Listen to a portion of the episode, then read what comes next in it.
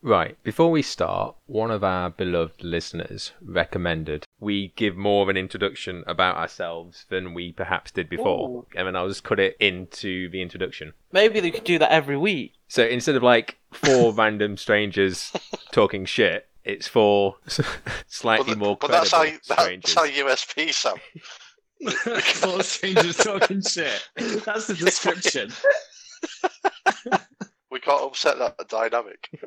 We actually can't. Just Yeah, I pretend mean, like we know what we're on do you want- about. what do you want to know about us? Do you want to know what do we like to do in a spare time? I think as a job, so it would be the introduction, and then when it gets to "Hi, I'm Sam," it would be "Hi, I'm Sam. I'm a health economist, and I have a PhD in oh, neuroscience." fucking hell, that. Oh, well, shit. I'm fucked then. Let's go. well, no, because you have a degree and you're a drummer in a signed band. Hey, it's not been. It's not been told. It, we've not done it yet. Still, there's there's credibility to it. Just so like we were like, oh, actually, they My might know name's what Jed, and I'm thick as shit. Let's go.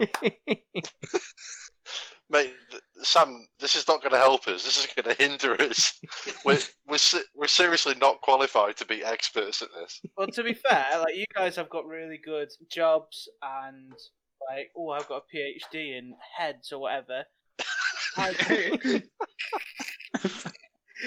right, let's go for I think it. I, I think Sam and Cooper's credentials could add some credibility. Me, me and Jed just go, we're also here. I think you're right. I think we should have a little bit so people think like two people come from a certain background and two, you know, someone comes from this background. You know, it's quite nice. So let's do it. Hello, and welcome to Over Explained, a podcast where we discuss the science behind our everyday lives, giving you more detail than you need to know, but hopefully that you wanted to know. My name's Sam, and I'm a health economist, and I have a PhD in neuroscience. I'm Jack. I work in marketing for a global construction supplier in the energy sector. My name's Jed, and I am a field support specialist for a weight management company called Slimming World, and also a drummer. My name is Martin Cooper. I'm a biomedical scientist specializing in clinical biochemistry. Today, we talk about blood types. What are they? What would you prefer if you were a vampire? And the story behind golden blood. This is Blood Types, over explained.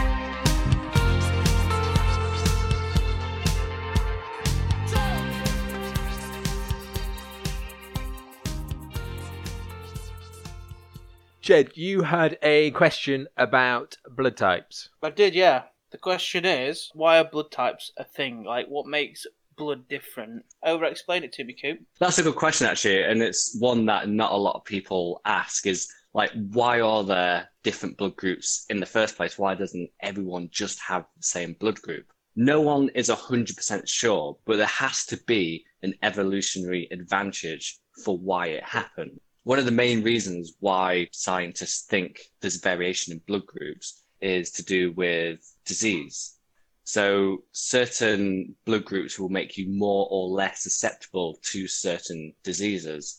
So there are three blood groups caused by two antigens. So you've got the A antigen, the B antigen, and then no antigen. So if you have the A antigen on your red blood cells, you'll be blood type A. And if you have the B antigens, you're blood type B. And then you have, you can have a combination of both. So you're AB, and then you can have no antigens, and then you'd be blood type O. It was originally called blood type C, so it was ABC, C being the, the lack of antigens, but it was renamed blood type O after the word one, I think, uh, O-H-N-E, meaning without or zero. So I think blood types can be very confusing when people say, oh, I'm blood type O negative, therefore I'm a universal donor, but I can't receive anyone's blood. The two very important things that you have to understand when it comes to blood groups and blood matching, and that's the understanding what the antigen is and then understanding what an antibody is. People, especially with like COVID 19, people throw the words antigen and antibody around, and it's important to understand what they are in terms of when we're talking about transfusion and compatibility of blood types, because on the surface of your red blood cells, you have these antigens, and basically all antigens are is there a protein, or in the case of blood groups, the glycoproteins, uh, so the little sugars attached to the proteins. The way I heard it described is your antigens are basically like little hats on the outside of the cell. Mm-hmm. If you're A, you have a little A hat and you're fine. If you're B, you have a B hat. Anything which is foreign to the body will be attacked. So if you are A and your cells have a little A hat and then you get a transfusion with blood and they're B, they're not recognized of having Yeah. the right hat. So they get attacked, which is why you can't get the blood transfusion. So you're telling Yeah, me my cells have got hats? Little hats. Little Yeah, hats. so- Like, are they fedoras? Are they? It's something that is presented on the outside of your cell, which allows for communication with other things. So other cells come along and interact with your cells, and it knows what cells they are or what to do by recognizing these antigens on the surface of your cells. Think of like blood group A as a red hat and B as a blue hat, and um, cells come and interact with them and go, "Oh yeah, this is a blue hat." What antibodies are is again they're proteins and they bind on to antigens. So that and they're very specific. So there'll be specific antibodies to specific antigens. Now, what happens is, let's say you're blood group A and you have A antigens.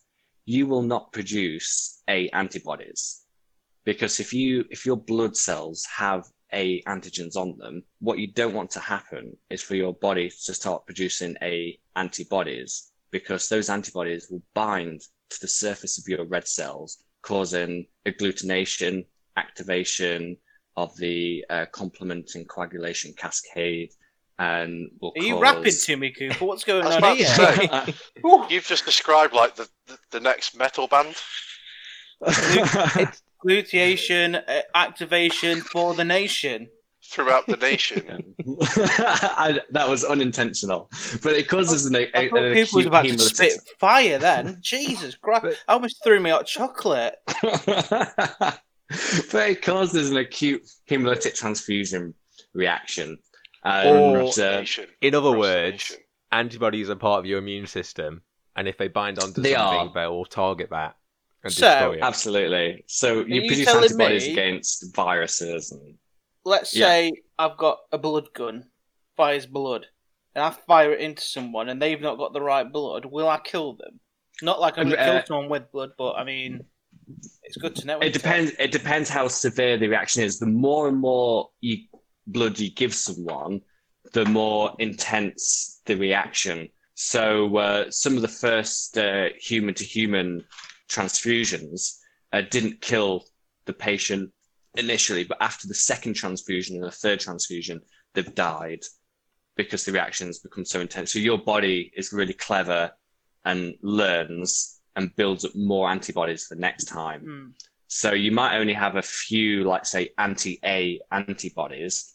So when you have uh, a transfusion, the reaction's very small, but your uh, activates B cells, produces loads more antibodies. So for next time, your immune system's stronger. So the next time you have a second transfusion of the wrong blood group, AA again, you have a really intense immune reaction, which could kill you. It depends how much blood you're given and also, you know, how frequently. Here's a question for you, Cooper. If you were a Go for it. vampire Yeah. and you were A, would you be able to drink the blood from someone who was B? Yes. I th- I think you would because as humans we digest food extracellularly, and uh, so we we digest blood on the outside of our body. I beg your pardon. Re- I, I I know this is a bit of an unusual concept, but if you think of your esophagus going all the way through your stomach and your intestines out through I your think about it anus, all the time, mate. it's it's it's all it's all still technically on the outside. What happens is is the enzymes break down the food and you absorb it into your body.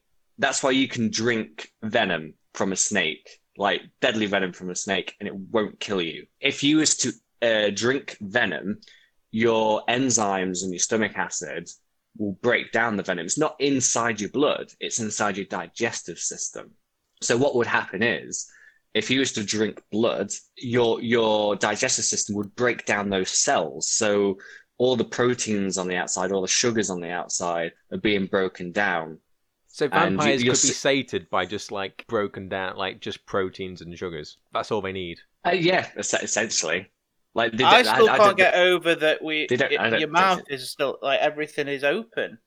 Yeah, it's, you digest food technically on on the outside. Not Yeah. it doesn't happen intracellularly. You're basically a tube. Oh, You're, it's like a God. really long tube going from your mouth to your anus. It's worth noting So- that there's A, B, A, B, and O, but the negative is a different antigen. Oh, the, the the rhesus system. Yeah, so this is where it gets a lot more complicated. So so you have the ABO group, so four groups altogether, ABO and AB. And a lot of the time you'll hear positive and negative. And it actually gets a lot more complicated than that as well. So it's called the rhesus group and or the uh, rhesus blood Rhesus group pieces. system. And well, if you go online and, and look at the, it's called a blood group system because there's a there's a lot more antigens involved. According to the International Society of Blood Transfusion, to date there are 36 known blood group systems, and the rhesus system is one of them. There are other systems called the Kell system and the Kidd system. The Kenan and Kel Uh, system and the Rhesus Puss system. Let's go. So, so the thir- 36 systems. So you have the ABO groups, you've got the rhesus groups, you've you've got Kell, you've got Kidd, you've got Row, uh, all sorts of ones, and you can you can look them up online. And in those systems, there are several antigens within the systems. So the rhesus blood group system, where you see rhesus positive and rhesus uh, negative, there's actually that involves 54 different antigens to date. You'll see different numbers, but that's on the International Society of Blood Transfusion. 54 different antigens in the rhesus group. And one of the most common ones is uh, the D. So whether the rhesus D positive, rhesus D negative, but there's also um, rhesus C as well.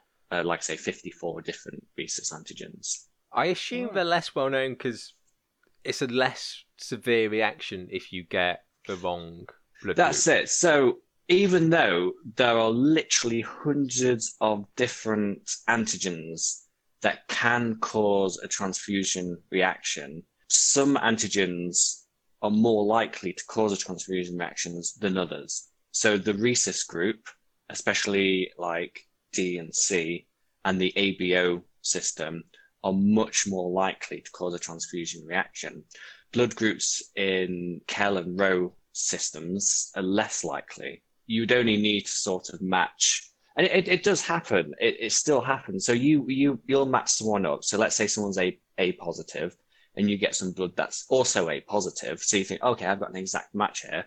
There's still a chance that they'll have an acute hemolytic transfusion reaction. And you have to stop straight away. Then you've got to find out, well, what have they had a reaction to? one of the most common causes today is the Kidd antigen. So that that's sort of a, a, a very unpredictable. Like it's impossible to sort of cross match every sort of sub antigen out there. You want to get the main ones right, and then you can be confident that I'm fairly certain they're not going to have a transfusion reaction. But there's a, there's always a slim chance. And also because there's hundreds of different antigens you can have, which would affect transfusion. There are then uh, like millions of different combinations. Then at that point, I assume it's just not feasible to store that many combinations of blood in a blood bank No. if you need a transfusion. No, it isn't. In fact, um, because I work uh, alongside hematology and transfusion. So transfusion in the UK is is is not really a part of the NHS. The hospitals have to buy blood in, and different blood costs a different amount of money. So as you can imagine, O negative costs more, and it depends on what procedures they have to do. So if they have to irradiate blood, or if the if there's a super rare uh, antigen that's uh, needed. So I have um, a question, Cooper.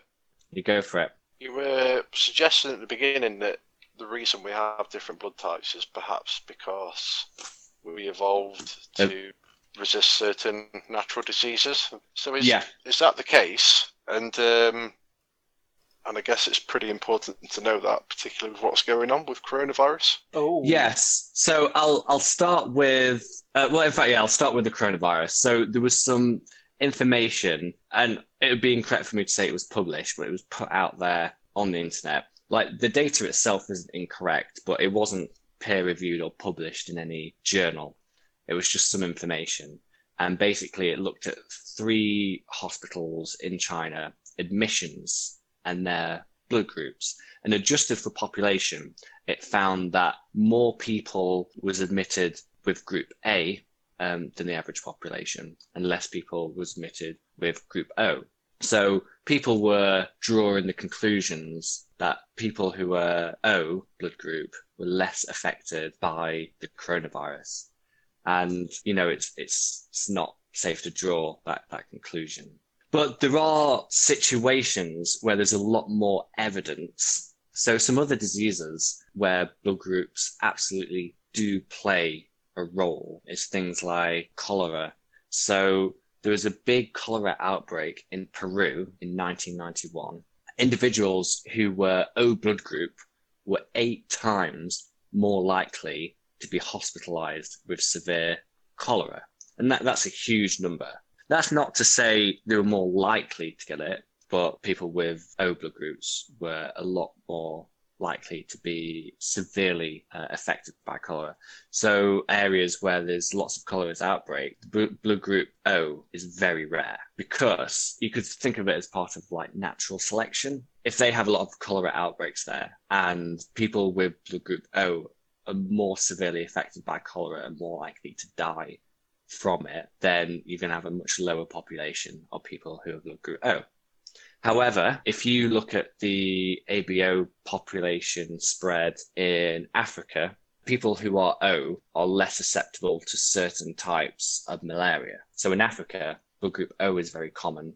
And also, Oh. another huge factor that blood groups play a role in is like heart disease, stroke, like heart attacks, things like that. Scientists believe this is something to do with the uh, von Willebrand factor, which is a glycoprotein, and it's 25% higher in people with A and B antigens.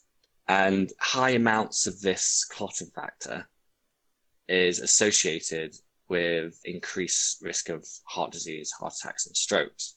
And there was a there was a huge research done by the Harvard School of Public Health, and it was found that people with blood type A is five percent more likely to be at risk of heart disease, heart attacks, and strokes than blood group O. And um, B is 11% higher.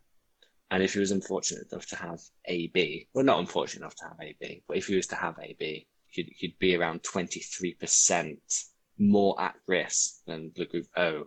However, obviously, lifestyle plays an important role in those factors as well, probably more so than blood group. So don't, don't I don't I don't want I don't want to frighten everyone.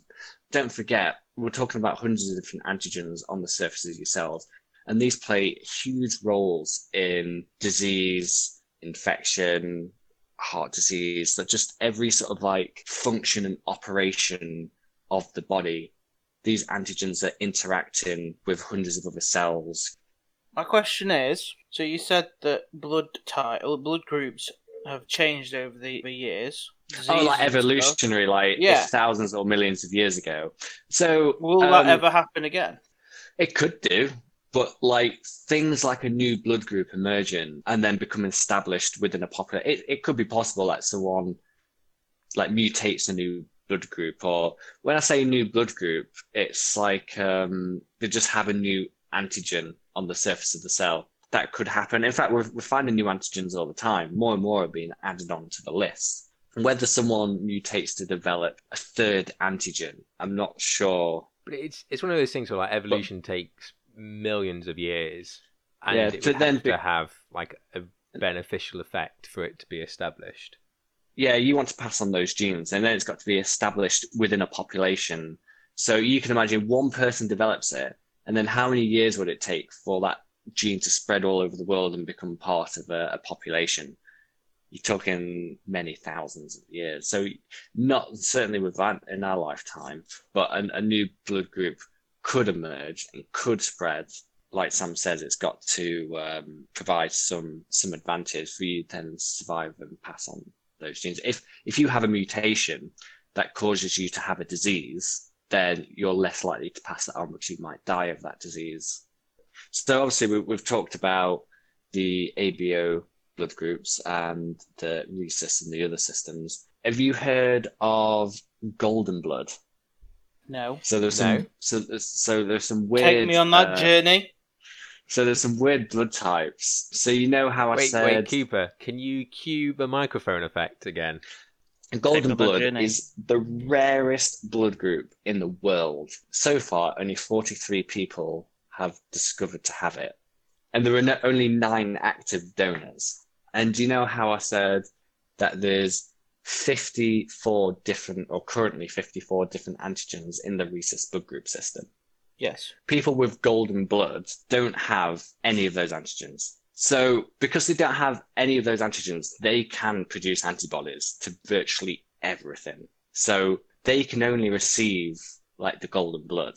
So it's terrible if you was to ever be in an accident, unless you was to find someone, the other eight active donors, then you would probably bleed out and die. I mean, the probability of all 54 of those antigens not to be present on a cell is astronomically small. It's absolutely bananas. Um, they still have what they call the H antigen. So the H antigen um, is sort of like a base for the um, the AB antigens or glycoproteins to sit on. So everyone's got the H, apart from another blood group which doesn't have the H. There's only about 400 people in the world which are confirmed to have this Bombay blood group. It was first discovered in a patient in Bombay, which is why it's called Bombay blood group. And it's treated just as O, because if you do not have the H antigen for the glycoprotein A and glycoprotein B to bind, then you're essentially O. But people who are blood group O still have the H antigen. They just don't have anything attached to the H antigen. Do you want to Mm, know what so- I know about but- blood? It's really blue. No, it's, it's, it's actually an optical illusion. So blood is red, whether it's uh, oxygenated blood or deoxygenated blood. If blood is oxygenated, it becomes a much brighter red. The more deoxygenated the blood, the, the darker color it goes. When blood dries up, it almost looks like a, a really dark brown. If it was oxygenated blood, it would be super bright red. So the blood going through your veins is deoxygenated. So it's just a slightly duller red. I mean, you've you've given uh, blood before, haven't you? Or Nope. had a blood test? You've not had a blood test? Or I've had a blood test, yeah. So when they draw blood from your body and they take it from the veins, when it comes out, it's red. And the reason why that is because the light has to penetrate your skin, hits your veins, and then gets reflected back into your eye. So in order to see your veins, the light must be absorbed by your skin, absorbed by a little bit amount of blood, hit the vein, and then reflect back out to hit your eyes. And in that process, certain wavelengths of light are being absorbed. And the wavelength of lights that are not being absorbed is what you'll see. But it is just an optical illusion. Well, I've learnt something today.